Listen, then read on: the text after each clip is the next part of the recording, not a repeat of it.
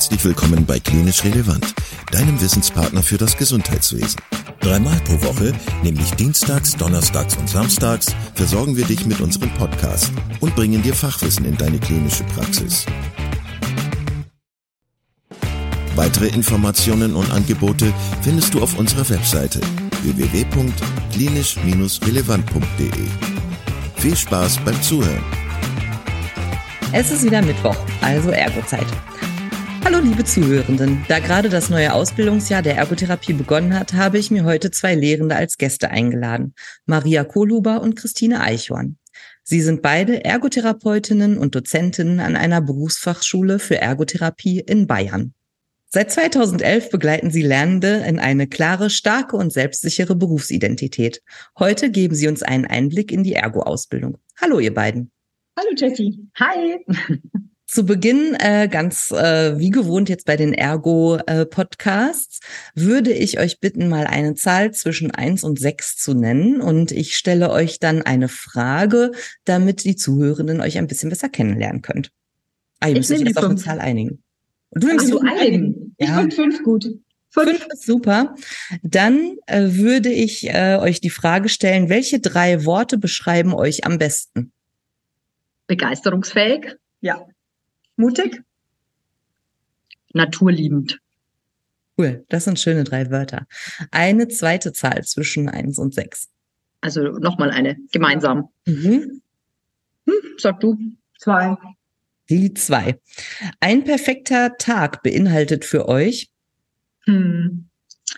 Früh aufstehen, also nicht unbedingt gerne früh, aber äh, irgendwie schon. Die Sonne scheint und äh, wir haben schon eine Bergtour ausgesucht. Ja.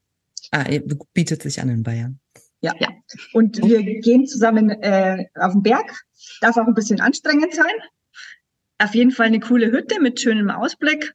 Und abends haben wir uns die Sauna gebucht. Ja, und da war auch eine gute Brotzeit dabei. Im Winter alternativ ähm, ein Skitag. Ja. Gerne auch mit äh, äh, Bienes Kindern, die mich äh, überall mit hinnehmen, ob ich das fahren kann oder nicht, ist dann total egal, weil ich werde dann einfach äh, in jeden Lift mit reingesetzt und äh, dann geht's schon. Genau. Maria ist da sehr experimentierfreudig. Muss dann, ja. genau. Okay, und eine dritte Zahl. Die Eins. Die Eins. Wenn ihr euren jetzigen Beruf nicht hättet, wärt ihr? Also ich wollte ja immer Bäuerin werden. Das werde ich jetzt, glaube ich, nicht. Aber ich wollte schon echt gern was mit Sprache machen. Vielleicht irgendwie dann doch Autorin. Oder ich würde in der Bibliothek arbeiten. Da kann ich den ganzen Tag lesen. Ja, also das wäre auch was für mich. Ähm, ansonsten, ähm, ja, Ärztin wäre auch was gewesen. Irgendwo, äh, wo viel los ist. Mhm und schon irgendwie noch Richtung Medizin und Gesundheitswesen. Mhm. Jupp, oder soziale Arbeit wäre es vielleicht für mich auch geworden. Okay, cool. Ich verlege dann die, die Bücher, die du dann mhm. äh, brauchst als Ärztin. Also ihr hättet euch wiedergefunden schon irgendwie auf eine Art. Bestimmt. Ich hätte sie in der Bibliothek kennengelernt. Wahrscheinlich. Okay, ich habe eben im Intro schon gesagt, ihr seid seit 2011 gemeinsam in der Ausbildung unterwegs. Seit wann seid ihr Ergotherapeutin? Das ist einfach, seit 2000. Seit 2000. wir waren der erste Jahrgang, der dann Ergotherapeutinnen hieß, denn wir haben noch begonnen mit dem Titel Arbeits- und Beschäftigungstherapeutin. Okay, krass. Und dann seid ihr. Nach drei Jahren fertig geworden und war, hattet eine, eine neue Berufsbezeichnung. Ja, wir haben quasi innerhalb der Ausbildung die Berufsbezeichnung gewechselt. Und ich finde, das ist schon äh, genau das, was äh, uns damit natürlich auch beschäftigt hat. Da sind wir nämlich mitten in dem Thema Berufsprofil, weil ich meine, äh, krasser kann man ja nicht anfangen. Irgendwie, ich, ich heiße ja am Anfang so und nach der Ausbildung heiße ich so. So richtig erklärt hat uns das keiner. Und ähm, das ist einfach passiert. Ja. Ich weiß noch, es kam irgendwann jemand ins Klassenzimmer und hat dann gesagt, ihr heißt jetzt äh, dann ähm, Ergotherapeutinnen. Und das, was die Schule am meisten beschäftigt hat, war, dass die Klassenzimmer außen immer beschriftet waren mit BTU, BTM mhm. und BTO, weil BT, also Beschäftigungstherapie, Unterkurs, Mittelkurs, Oberkurs. Und dann hat sie, kann ich mich erinnern, gesagt, äh, jetzt müssen wir die Türschilder ändern. Oh ja, das war dann das größte Problem erst einmal. Sehr gut. Maria hat ein unglaubliches Gedächtnis. Ich meine, wir waren zur gleichen Zeit da, aber keine Ahnung, ich, an das kann ich mich nicht mehr erinnern. Doch, ich kann mich nicht super erinnern. Das war, ich glaube, das war schon die äh, jetzige oder die dann Schulleitung war. Okay. Und äh, ich weiß noch, wie sie im Klassenzimmer stand und das gesagt hat, habe ich gedacht, okay, spannend, jetzt müssen wir die Türschilder ändern. Gut. Okay, und dann seid ihr erstmal als Ergus sozusagen als Therapeutinnen am Klienten gestartet und irgendwann in die Ausbildung gerutscht. Mhm, und habt ja. dann in der Ausbildung festgestellt, huch, äh, bei uns hat sich damals der Name des Berufes geändert, aber eigentlich äh, ändert sich gerade ganz viel im ganzen Beruf und wir haben einen Paradigmenwechsel und den nehmen wir auch mit in die Ausbildung. Was hat euch so zum Umdenken dann gebracht in der Ergo-Ausbildung? Wann habt ihr gedacht, so, okay, puh, hier muss sich was ändern? Boah, ich glaube, dass der wirkliche Initiator war schon diese Fortbildung, die wir bei Barbara und Ellen gemacht haben, Barbara Denhardt und Ellen Romain. Mhm. Und eigentlich völliger Zufall. Also äh, jemand hat sich gedacht, wir machen mal eine Fortbildung als Team. Mhm. Dann laden wir die beiden ein. Das hieß irgendwie so, man lernt mal CUPM. Also das hatte jetzt gar nicht so einen riesen Zertifikatsfaktor. Mhm. Und äh, wir waren so wenig Leute, dann haben wir gedacht, ach, dann nehmen wir noch die Praxisanleiter dazu. Das ist doch super. Mit denen machen wir eh immer jedes Jahr so einen Praxisanleitertag. Vielleicht haben die ja Lust.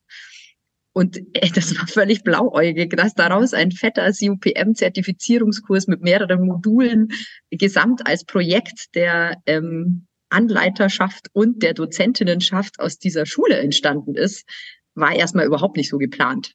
Mhm. Und dann ist das passiert und ich glaube, ab dem Moment, wo wir alle Analysen gelernt haben, wir mussten alle Analysen mit Klienten machen, also Betätigungsanalysen, mhm. auch mit Videos. Die wurden natürlich auch supervidiert. Und danach haben wir hier schon beim Essen gesagt, aber wir unterrichten ja was völlig anderes. Wir machen ja so Reha, Richtgrub, Feinziel und äh, das kommt ja alles gar nicht vor. Ja. Dann ging's los. Und das hat uns angestachelt. Und dann ähm, hat sich das so, ich, ich glaube, es war schon auch die glückliche Fügung des Teams, das wir dann in der Konstellation gerade zu der Zeit hatten. Und ähm, was uns beide definitiv auch schon in der Ausbildung vor eben über 20 Jahren umgetrieben hat, war schon das Thema Berufsprofil. Also ich habe immer gezweifelt, mhm. wie das Profil zustande kommt und ob es da noch was gibt, was das vielleicht klarer macht. Und das war schon von der Konstellation her, glaube ich, hat dann in dem Moment das definitiv auch mit bewirkt, zu sagen, äh, das wäre jetzt die Chance, in der Ausbildung zu äh, starten und das mal in die Ausbildung zu bringen, was wir so als Persönlichkeiten mitbringen in Bezug auf, was ist denn eigentlich unser Berufsprofil von Ergotherapie. Ja. Das war, glaube ich, mit dazu passend.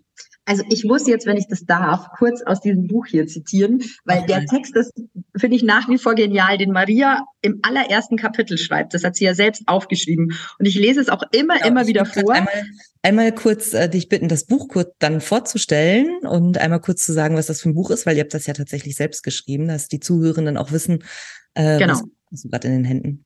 Ergotherapie, betätigungszentriert in Ausbildung und Praxis ist im Thieme Verlag erschienen und ähm, als Herausgeber ist das Maria und mein Name und Barbara Denhardt. Und auch dazu sind wir nur durch reinen Zufall gekommen. Wir haben uns nicht schon immer gedacht, wir schreiben ein Buch. Aber dazu später. Auf jeden Fall schreibt Maria hier, also dass sie ja vor 21 Jahren, das ist natürlich jetzt schon wieder länger her, in ihrer Familie freudig verkündet hat, dass sie Beschäftigungs- und Arbeitstherapeutin wird. Dann haben mich alle am Tisch etwas irritiert und fragend angesehen. Und die erste Frage war dann natürlich, und was macht man denn da? Und dann konnte sie darauf weder in der Ausbildung gar keine Antwort geben und auch nach der Ausbildung war das immer ein großes Fragezeichen. Und später kommt dann noch der beste Teil. Man könnte fast sagen, dass das nicht vorhandene Berufsprofil am meisten Verbindung erzeugt hat. Frei nach dem Motto, wir verbinden uns darüber, dass uns keiner kennt und niemand weiß, was wir können. Oft kam ich mir vor wie in einer Selbsthilfegruppe, in der sich dann jeder sagt, wie schrecklich es ist, dass wir Ergotherapeuten innerhalb des Gesundheitssystems nie Anerkennung finden. Starkes Intro mhm, für das. Vor 23 Jahren, muss man kurz mal ja. sagen. Ja, war das cool. das Thema. Und dann habt ihr euch in eurer Unsicherheit oder vor allem du dich, Maria, auf den Weg gemacht und gedacht, okay, das darf den Ergo-Generationen nach uns irgendwie nicht passieren. Und ähm, wir gucken, dass wir die Ausbildung so ausrichten, dass die nach den drei Jahren sagen, ich weiß, was ich kann, ich weiß, wer ich bin und ich kann dafür einstehen, ähm, sowohl in dem kleinen Setting, Klinik, Praxis, den Klienten gegenüber, als auch dann eben im Gesundheitssystem als Großes gedacht. Absolut. Das wäre quasi, das war sicherlich nicht unser alleroberstes Ziel, als wir angefangen haben nach diesem Workshop. Aber uns war schon klar, dass wir, wenn wir hier an der Schule irgendwie Ausbildung machen, irgendwie diese jungen Leute natürlich auch ähm, zusätzlich befähigen müssen, über ihren Beruf zu sprechen. Mhm. Und wenn ich aber die Inhalte in der Schule ähm, einfach aneinanderreihe. Also sprich, ich habe irgendwie Fächer oder selbst wenn ich äh, Lernfelder habe, aber ich ähm, bringe dieses Wissen nicht hin zu einem Berufsprofil zusammen, dann, dann können sie das nicht. Dann kann ich noch so sehr, und das ist ja, worüber die Lehre so wahnsinnig viel klagt, dass sie ja so viel Wissen vermitteln und dass sie ja so viel auch Modelle der Ergotherapie vermitteln und dass sie so viel auch den ergotherapeutischen Prozess in der, in der Ausbildung machen. Aber es kommt dann in der Praxis nicht nicht an. Und das haben wir gesagt. Das kann nicht so bleiben. Das kann nicht so bleiben. Weil das ist einfach furchtbar. So zu arbeiten kann doch überhaupt keinen Spaß machen. Also wir haben es mhm. ja beide selber erlebt. Auch und also ich weiß noch genau, wie ich mir gedacht habe, mhm, also ich weiß auch nicht, wenn die noch ganz viel Rollbrett fahren und ganz viel schaukeln und ganz viel so mit diesem Bällebad, äh, was, was ist denn dann das Ziel? Und auch Menschen, die ja vielleicht eine angeborene Erkrankung haben oder eine angeborene Einschränkung, äh, was ist denn dann das Ziel? Die geht doch nicht weg. Mhm. Und mir hat immer diese Zielorientierung so gefehlt. Es war auch irgendwie nie erreichbar, weil man arbeitet ja immer an dieser Funktion. Und wenn der eine Spastik hat und der soll jetzt mal eine Verbesserung von Beweglichkeit und Geschicklichkeit, steht ja, glaube ich, nach wie vor auf Rezepten, ich weiß ja nicht, wann das dann mal erreicht sein soll. Ich könnte ja auch mein Leben lang an meiner Verbesserung der Beweglichkeit und Geschicklichkeit also werde ich, mein, hallo, wir machen Yoga, wir werden ja. alle älter, wir wollen doch alle da besser werden. Aber das ist doch nie erreicht. Nö. Das stimmt. Und auch was ihr gerade gesagt habt, ähm, also ich erinnere mich an meine Ausbildung auch. Ich habe diese ganzen Modelle und so, das hat man gelernt, hat man in irgendwie 400 äh, Arbeitsblättern in irgendwelchen Mappen gehabt, aber das zu mal selber erlebt zu haben und gelebt zu haben, um es wirklich verstehen zu können, um zu wissen, was ist damit gemeint, ähm, daran kann ich mich auch nicht erinnern. Und bei mir ist es jetzt, äh, jetzt muss ich schnell rechnen, ähm, 2009 gewesen mit der Ausbildung. Und da weiß ich noch, also ich glaube, ich habe vier Arbeitsblätter zum COPM und ich habe in der Ausbildung nicht verstanden, worum es geht. Wir hatten es noch nicht mal. Ja, nee. Mhm. Also Modelle gab es nicht und damals war Michele Granze als mhm. Besucherin an der Schule und dann, Achtung, Angela Harp. Und dann hat sie, haben die beide was zu Modellen erzählt und uns sind schier die Augen rausgefallen, was es denn da so gibt in der hm, amerikanisch-englischsprachigen Ergo-Welt. Und ja. dann kam zum ersten Mal dieses Buch vom Behandeln zum Handeln, wo man überhaupt, das haben wir dann beide gekauft, glaube ich, weiß ich noch, weil wir gesagt haben, oh, da passiert ja jetzt richtig mhm. was. Aber das hatten wir in der Ausbildung gar nicht mitgekriegt. Ja. Und dann schwappte mhm. es langsam ein bisschen hier rüber nach Europa, was ja. äh, also quer über den Atlantik. Aber dann ist genau das passiert, was du jetzt gesagt hast. In den Ausbildungen passiert genau das. Sie werden an diese Dinge rangeführt, aber sie erleben es nicht mhm. in der Praxis. Und wir als Schule haben die Verantwortung, dass sie es in der Praxis er erleben können. Das ist quasi unser Ziel. Und ähm, ich finde, das Argument zählt nicht immer zu sagen, naja, aber das ist so schwierig mit den Praxisstellen, sondern ich muss mir als Schule ein System, eine Struktur überleben, dass sie es erlebbar kriegen. Mhm. Das, das ist, finde ich, unser Job. Wenn wir das wollen, wenn wir die ganze Zeit in der Lehre vom Paradigmenwechsel reden, dann können wir nicht immer nur die ganze Zeit sagen, ja, es ist, äh, in der Schule machen wir alles und es ist alles super, aber mei, es liegt halt an der Praxis. Weil die gehen dann in die Praxisstellen, die arbeiten nicht prozess- und modellgeleitet und ähm, dann können wir auch nichts machen. Und das ist das Argument, es ist dann halt so schwierig ich kann es ehrlich gesagt nicht mehr hören. Das verstehe ich.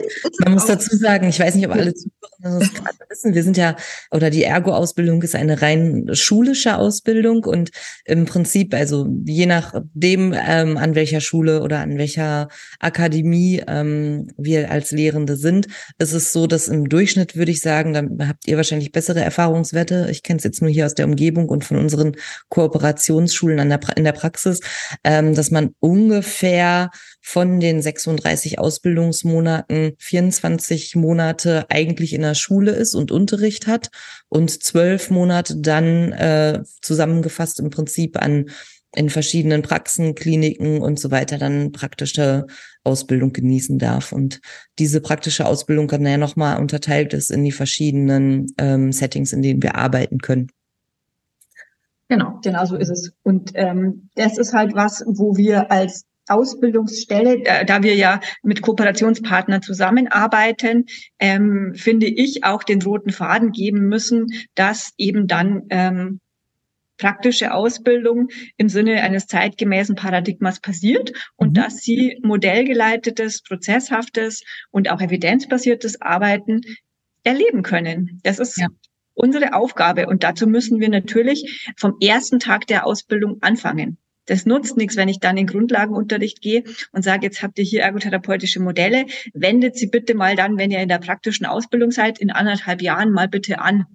Ja, da wird keiner hinkriegen. Nein, das ist auch die, das ist total überfordernd. Das schaffen die auch mhm. nicht. Die brauchen ähm, Role Models vom ersten Tag der Ausbildung, die sie in diesem Prozess zum Thema Betätigung und Klientenzentrierung begleiten. Und es braucht ein Curriculum, was das auch ähm, vorgibt. Mhm. Und es braucht dazu einen total roten Faden. Und den muss die Ausbildungsstätte leisten. Ja. Könnt ihr einen, einen kleinen Einblick in euren roten Faden geben und mal mit uns so von äh, Jahr eins, Jahr zwei, Jahr drei äh, mitnehmen und ein bisschen einen ja, einen Eindruck äh, präsentieren, wie läuft denn Ausbildung, Ergo-Ausbildung bei euch ab? Darf ich eine Geschichte erzählen, die nicht von vorne anfängt, sondern von hinten, wo es schon ja, passiert? Wir können auch von hinten nach vorne. Denn das, äh, finde ich, macht ja äh, auch immer das Ganze so lebendig. Also ich hatte gestern Seminartag, das ist der Tag, wenn der Oberkurs, der in der praktischen Ausbildung gerade ist, sich hier mal wieder trifft und austauscht. Das ist auch ein Tag, der Ihnen gehört, den Sie gestalten, mit Ihren Anliegen spicken, mit Ihren Fragen. Und ähm, wir machen ja ein Kompetenzportfolio. Dazu muss man nachher dann natürlich mehr erklären. Aber im Rahmen des Portfolios bringen die Modelle mit, die sie quasi mit Klienten gemacht haben und damit diese Klientinnen zeigen. Genau. Und mhm. jetzt mal nur, ihr müsst euch vorstellen, wir sitzen zusammen und ähm, es gibt ein Modell, das Kava-Modell, das ist ein Flussmodell, das kommt aus Japan. Ich will da jetzt nicht genauer drauf eingehen, aber man könnte ja sagen, habe ich mal gelernt, ist schön, kann, weiß ich nicht, wo soll ich das mal in der Praxis anwenden? Jetzt haben die eine Portfolioaufgabe, dass sie einen Klienten vorstellen und sie dürfen auswählen, welches Modell. Und eine Lernende hat jetzt dieses Cover-Modell mitgebracht. Und ähm, wir hatten sogar zwei verschiedene Cover-Modelle gestern von einer erwachsenen Person mit einer psychischen Erkrankung und von einem Kind. Mhm. Und dieses Kind hat selber seinen Lebensfluss gezeichnet mit allen Barrieren und Steinen, die diesem Kind gerade so im Weg liegen.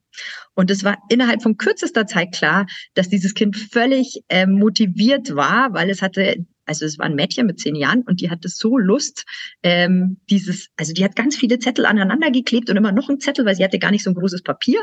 Und das Ganze hat quasi diese Lernende mitgebracht und vorgestellt. Und damit hatten wir dieses Mädchen bei uns im Raum stehen. Wir haben genau gewusst, was die ausmacht, was der wichtig ist, äh, was die bewegt, was ihre Hobbys sind und an was sie auch gerade so scheitert und was sie gerne ändern würden wollte, also in ihrem Alltag. Und das, glaube ich, ist nur möglich, wenn ich selber das Modell so durchdrungen habe und für mich verstanden und dann wieder anwenden und nutzen kann, dass ich einen anderen Menschen als Gesamtes damit darstellen kann. Und dazu liegen die Wurzeln im ersten Jahr. Aber wenn ich das nicht hatte und ganz viel geübt habe, dann würde ich ja im Leben das nicht schaffen, das so zu übertragen. Das war jetzt auch keine langweilige, ich schmeiße ein paar Bilder an die Wand und dann haben wir das mal abgehandelt, sondern das war wirklich ein Mensch, den du dann erfassen konntest. Ja. Mhm. Und das ist genau das, was dann im dritten Ausbildungsjahr passiert. Sie entwickeln totale Lust und eine Leidenschaft für ähm, dieses Thema. Ähm, ich will mit dem Modell arbeiten. Und sie sind dann so stolz auf sich.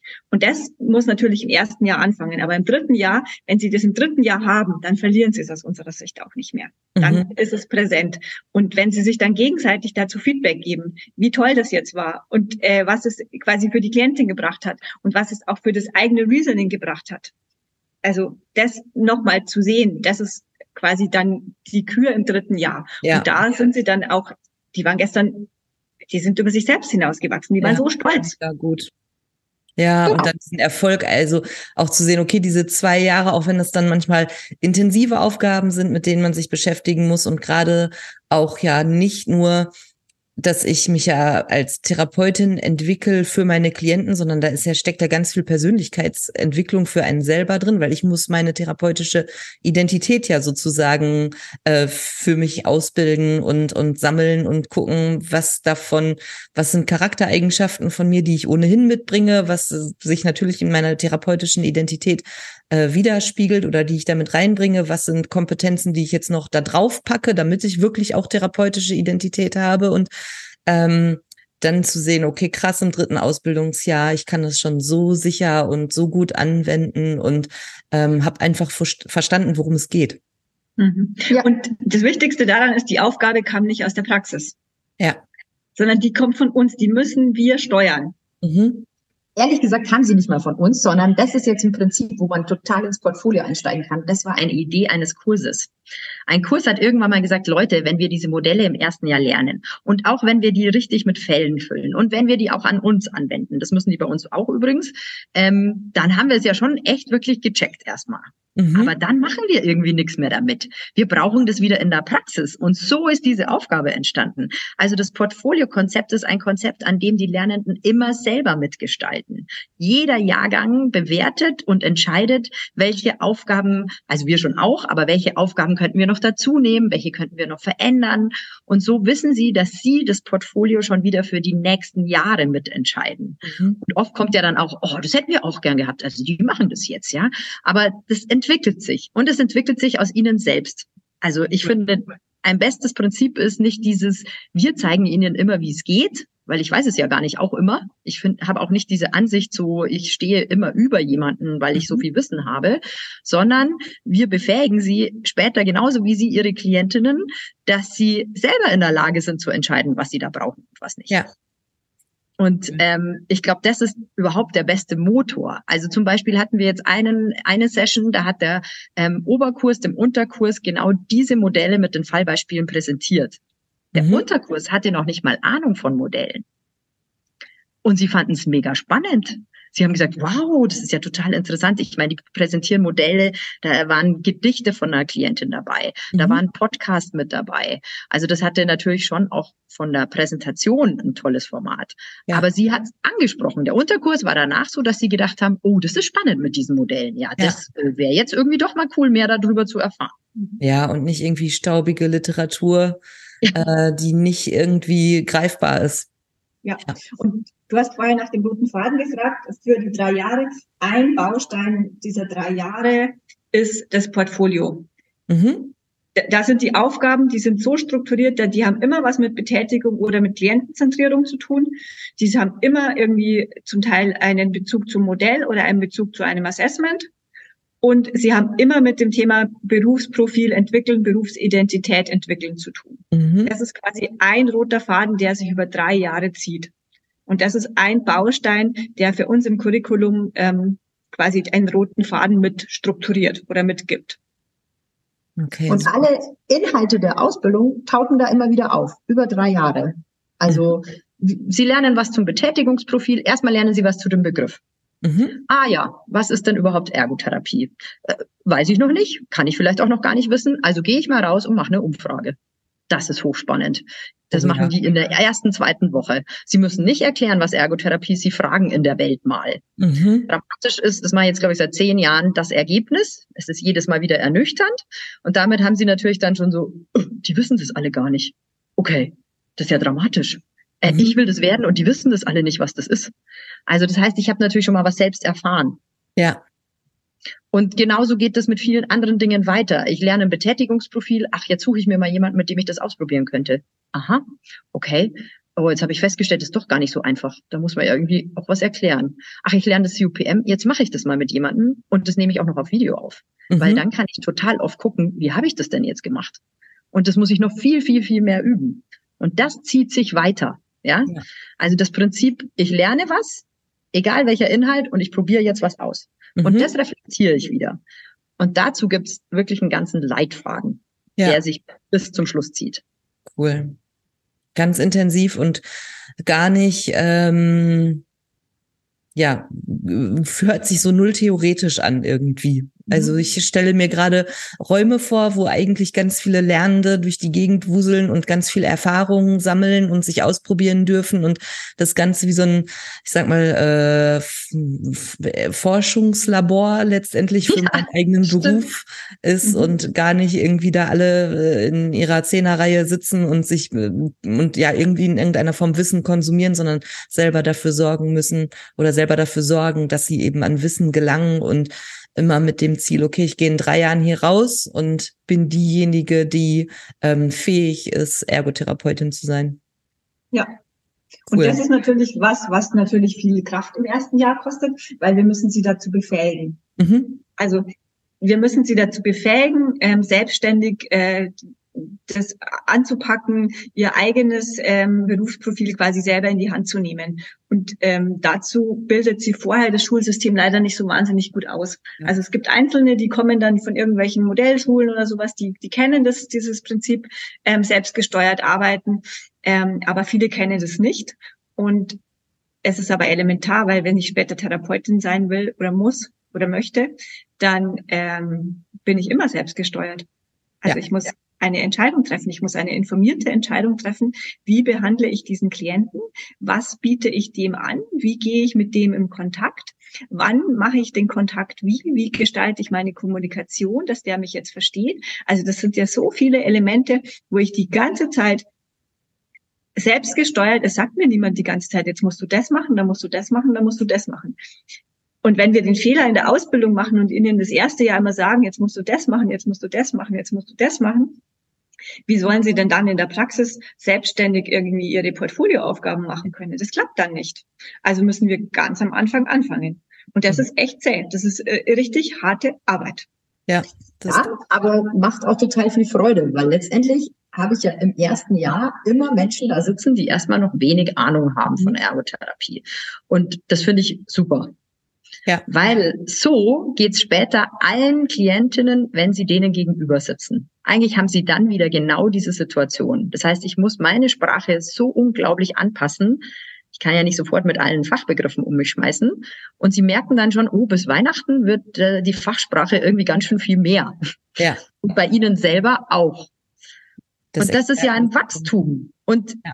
Ja, und dann sage ich, und je mehr ihr jetzt da drin habt, ihr müsst es wieder alles vergessen und auf die Seite schieben, wenn ihr dann wieder mit Klientinnen arbeitet. Weil die wollen nicht, dass ihr sagt, ich mache heute mal ein COPM, das ist übrigens ein Assessment, das kommt aus Kanada und vergiss es. Ist ja schon ausgestiegen, der erste Klient. Mhm. Das versteht ja niemand. Ja, ich erfasse ihre Betätigungsperformanzprobleme. Aber solche Begriffe haben wir in der Ergotherapie die muss ich selber verstehen, aber die muss ich sofort wieder adaptieren, wenn ich mit Klienten arbeite. Das stimmt. Okay, und ihr habt ganz viel Erfahrung dann gesammelt und habt dann irgendwann euch mal überlegt, das, was wir hier bei uns an der Akademie äh, leben und so wie wir jetzt Ausbildung gestalten, das wäre ja schon irgendwie cool, wenn andere Ausbildungsschulen, andere Akademien auch so arbeiten würden, weil wir merken, das macht einfach absolut Sinn, so zu arbeiten. Dann war der Weg, wir tragen unser Wissen irgendwie nach außen. Ja, das mhm. ging eigentlich schon damit los, als wir hier diesen Kurs mit Ellen Roman und Barbara Denhack gemacht haben, haben die schon gesagt, jetzt müsst ihr mal einen Artikel schreiben. Mhm. Fangt doch mal an. Erzählt doch mal von eurem Prozess. Und dann haben wir einen kleinen Vortrag gemacht und dann haben wir einen kleinen Artikel geschrieben und dann hatten wir tatsächlich auch schon auf den Kongressen ganz viele Leute, die gesagt haben, oh, das hört sich super an. Mhm. Das ist ja richtig spannend und so und ganz irgendwie neue Ideen und wie nehmt ihr die Praxis mit? Und ja, so ist das Ganze eigentlich ins Rollen gekommen und dann kam's Buch. Ja. Es gab dieses geniale Buch, das hieß Ich werde Ergotherapeutin. Mit dem haben wir auch mal eine Zeit lang gearbeitet. Das war für Männer schwierig, weil die mussten ja immer das In wegstreichen. Genau. Und mit dem waren wir auch nicht so happy. Und dann sind wir gefragt worden, ob wir das ähm, ja eigentlich mit überarbeiten. Erst hieß es eigentlich, glaube ich, nur macht mal ein bisschen Veränderung. Daraus ist aber ein völlig neues Buch dann und, geworden. Ähm, so anstrengend der Prozess des äh, Buchschreibens war, das hat für hier, für unser Curriculum nochmal viel Struktur gebracht. Weil allein im, im Buch zu verhandeln kommt das äh, Kapitel Betätigung vor Klientenzentrierung, hat für uns auch bedeutet, ähm, wie kommt quasi im ersten Ausbildungsjahr welches Element nacheinander und wie kriegt es einen, einen roten Faden im Aufbau. Mhm das war quasi die Kapitel im Buch spiegeln auch ein bisschen so unser, unseren Start. Also zumindest das erste Ausbildungsjahr ist total flankiert mit dem Thema Betätigung und Klientenzentrierung. Mhm. Und das zweite Ausbildungsjahr hat dann ganz vieles Thema ähm, ergotherapeutischer Prozess und ähm, Analyse, also Evaluation im Prozess. Und im dritten Ausbildungsjahr haben wir dann quasi das ganze Thema ähm, ja, Reflexion meines Prozesses und das Zusammenbringen von allem. Mhm. Und das ist alles das, was im Buch natürlich auch eine Struktur hat. Und damit hat uns das Buchschreiben dazu gebracht, unser Konzept hier, glaube ich, nochmal äh, noch mal wieder ein Stück stringenter zu machen. Und daraus ist dann irgendwann entstanden, na ja, wenn wir so viel gefragt werden, ähm, könnt ihr nicht mal irgendwie erzählen, wie ihr das macht, dann könnte man natürlich dazu auch Fortbildungsmodule stricken. Mhm. Ja. Denn Buchschreiben allein reicht nicht. Ja, und das, da hat, dann steht es auch nur wieder im Schrank und äh, genau. schon cool zu sagen, okay, das, was wir für die Lernenden erlebbar machen, würden wir auch gerne für andere Dozenten eben nur einen Schritt weiter oder eine Ebene höher sozusagen äh, erlebbar machen und die dürfen erleben, wie sie als Dozenten äh, dieses Wissen erlebbar für ihre Lernenden machen dürfen. Und äh, man kann euch also buchen, man kann äh, euch einladen als Schule, als Ergo-Ausbildungsstätte sozusagen. Und ihr würdet ja dann auch äh, Prozesse begleiten, wenn man jetzt sagt, okay, wir möchten weg von den Lernfeldern, von unseren ganzen theoretischen Inhalten. Und auch so kann man Fortbildungen bei euch, von euch besuchen. Und ich weiß, dass ihr ja auch immer auf dem Kongress ganz eifrig seid und Vorträge haltet, Workshops macht und so weiter, so dass man da ja, ähm, wenn man ein bisschen aufmerksam durch die Ergo-Welt schaut, euch immer mal wieder auch ähm, erwischt sozusagen. Auf jeden Fall. Und vorne im Buch stehen auch unsere E-Mail-Adressen, also unsere privaten E-Mail-Adressen. Und man kann uns immer anschreiben. Wir ja. freuen uns über jeden, der Lust hat, sich darüber auszutauschen oder ein Netzwerk sucht. Mhm. Also uns rufen auch Menschen, egal welche Lehrenden, an und sagen, ah, jetzt haben wir schon so was kleines bisschen angefangen. Also vielleicht hm, ist jetzt noch ganz wenig, aber das wäre schon mal was. Ja, und ich glaube, das ist es auch. Man muss einfach mit einer Sache anfangen. Ganz viele sind mhm. jetzt gerade beschäftigt mit diesem Thema Handwerk, hieß es früher. Jetzt heißt es ergotherapeutische Mittel.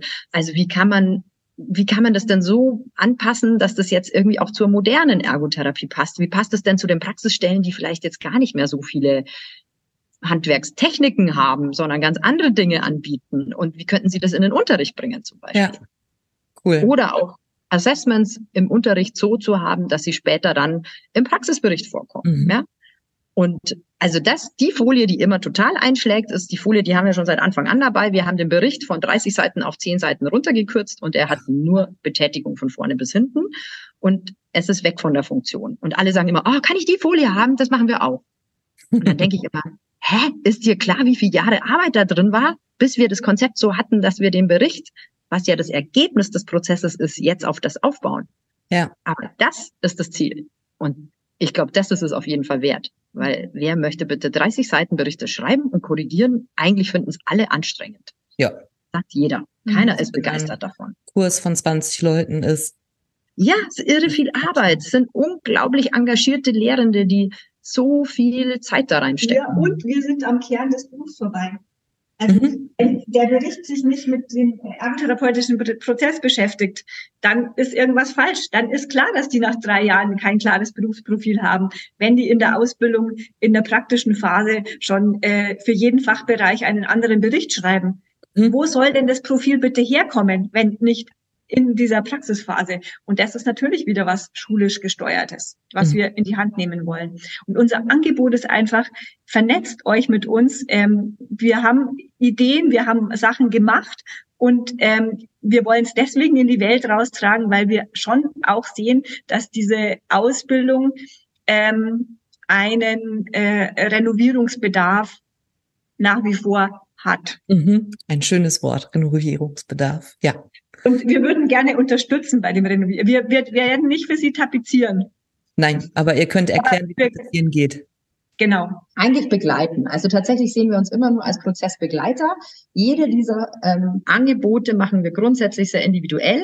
Wir schauen immer, was ist das für ein Team, aus welchem Bundesland, mit welchem Lehrplan kommen die, was haben die so für, ich sage jetzt mal, Kastal und Schachtal, in die sie denken müssen, weil da können sie vielleicht auch gar nicht raus. Und wie geht in dem Kastal und Schachtal doch noch was? Ja.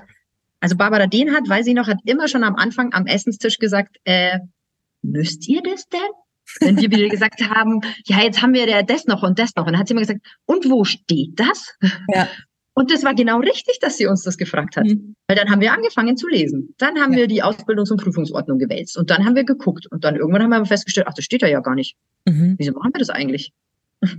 Das hat schon manchmal auch was angestoßen. Ja, das glaube ich. Mhm. Ich habe noch zwei Fragen an euch. Mhm. Die vorletzte Frage sozusagen wäre, wie steht ihr als Berufsfachschule zur Akademisierung der Ergotherapie? Ich glaube, wir beide stehen natürlich total pro dafür erstmal. Ja. Also egal, wie es mit uns weitergehen würde, das würde für uns natürlich ähm, das ausbedeuten. Ähm, aber wir sehen schon, es ist ein komplexer Beruf.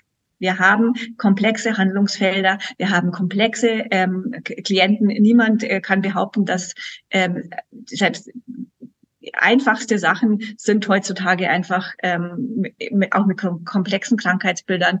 Das braucht eine ähm, sehr fundierte Ausbildung und es braucht für das Thema Evidenz, wenn wir im Gesundheitswesen bestehen wollen, einfach auch ähm, Forschung und Studien, weil das ist das, was einfach an der Berufsfachschule qua Struktur nicht stattfindet, ist das ganze wissenschaftliche Thema. Mhm. Und dazu haben wir definitiv in Deutschland zu wenig. Und wir haben, wir arbeiten viel aus dem Bauch raus. Das ist alles nett und schön.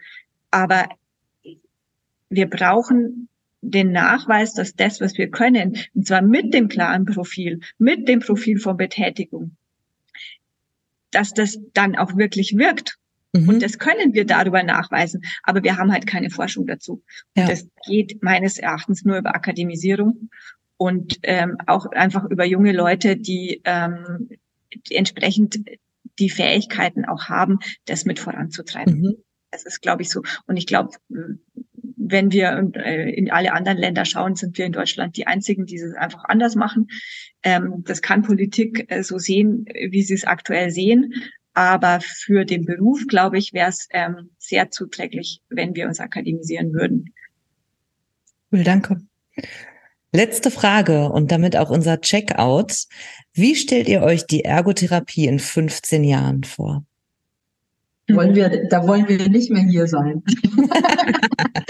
da wollen wir das andere endlich dieses Boot fahren und äh, das ist eh schon, wir sind sehr ungeduldig, was das anbelangt. Ich glaube, wir wollen einfach mehr Next Generation, Next Next Generation, die hier auftaucht, die das äh, Ruder in die Hand nimmt.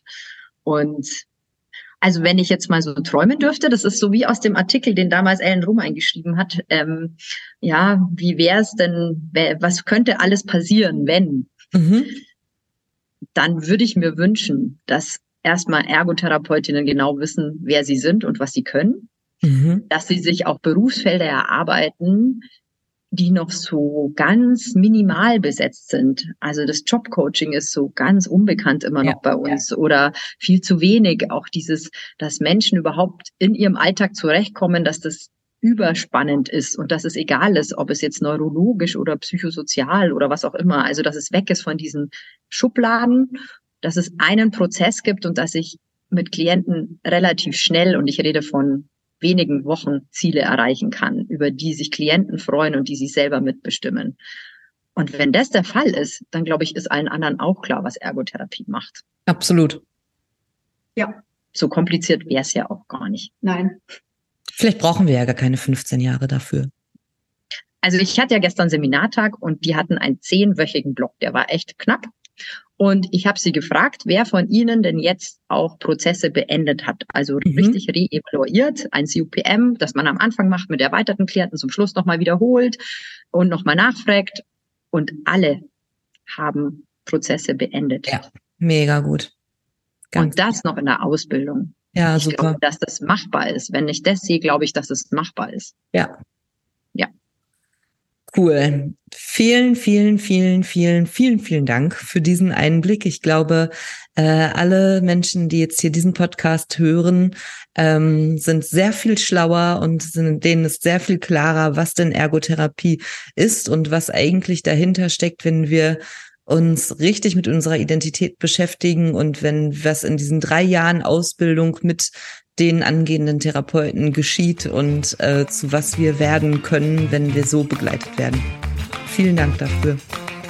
Gerne, gerne, gerne. Vielen Dank, dass du heute wieder zugehört hast und unser Gast gewesen bist. Wir hoffen sehr, dass dir dieser Beitrag gefallen hat und du etwas für deinen klinischen Alltag mitnehmen konntest. Wenn dem so sein sollte, dann freuen wir uns sehr über eine positive Bewertung bei Apple Podcasts. Falls du Lust hast mitzumachen und es einen Themenbereich gibt, in dem du dich besonders gut auskennst, dann melde dich doch gerne unter kontakt@klinisch-relevant.de. Gleiches gilt, wenn du Themenvorschläge oder konstruktive Kritik für uns hast.